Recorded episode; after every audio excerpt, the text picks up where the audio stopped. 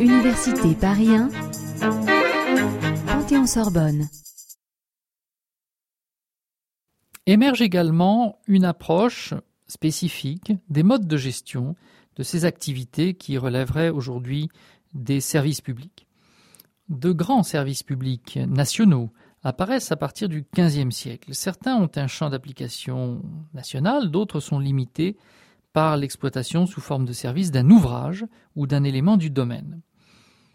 Sont des services publics nationaux les transports de toute nature, notamment la poste aux chevaux, la poste aux lettres, divers transports euh, de coches entre les principales villes, Paris, Rouen, Beauvais, Troyes et Orléans, les carrosses publiques. Le milieu du XVIIe siècle verra partout en France le développement des compagnies de louage de chevaux, fiacres et carrosses, dont une partie euh, sont en fait sous la dépendance euh, publique. La problématique générale de ces services d'utilité commune introduit des questionnements à propos des modes de gestion. Et à partir de la période révolutionnaire, des interrogations sur la qualité des personnels qui s'y investissent.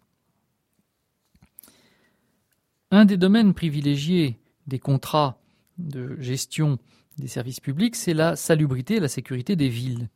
Dès euh, le début du XVIIe siècle se pose la question, en effet, euh, de l'alimentation en eau, euh, puis des pompes à incendie, puis des déchets publics.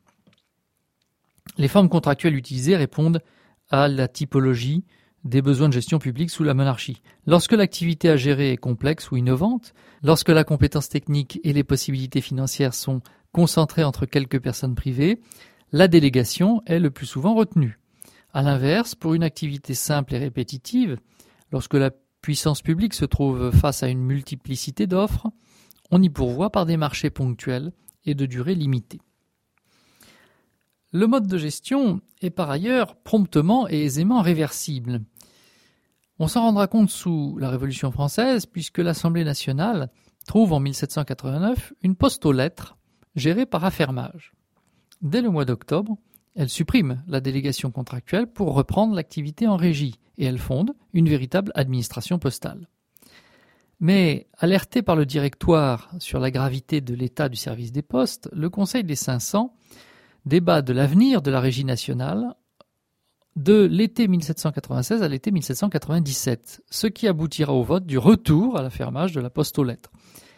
Bien qu'il ait été suivi des faits, puisqu'un bail à ferme fut signé euh, en 1798, la ferme fut un échec en raison de l'insuffisance des tarifs.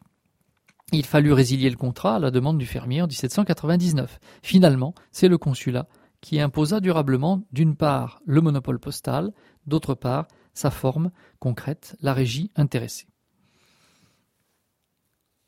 Quant au personnel, il est clair que la question de la nature des emplois dans les administrations et dans les différents services publics devait être résolue par la Révolution. Elle l'a résolue de la façon la plus simple. Les détenteurs des emplois publics sont des agents publics. Par la suite, toutes les variantes du statut des personnels dans les services publics reviendront sur le paradigme révolutionnel de la vertu, prélude de l'esprit de service public.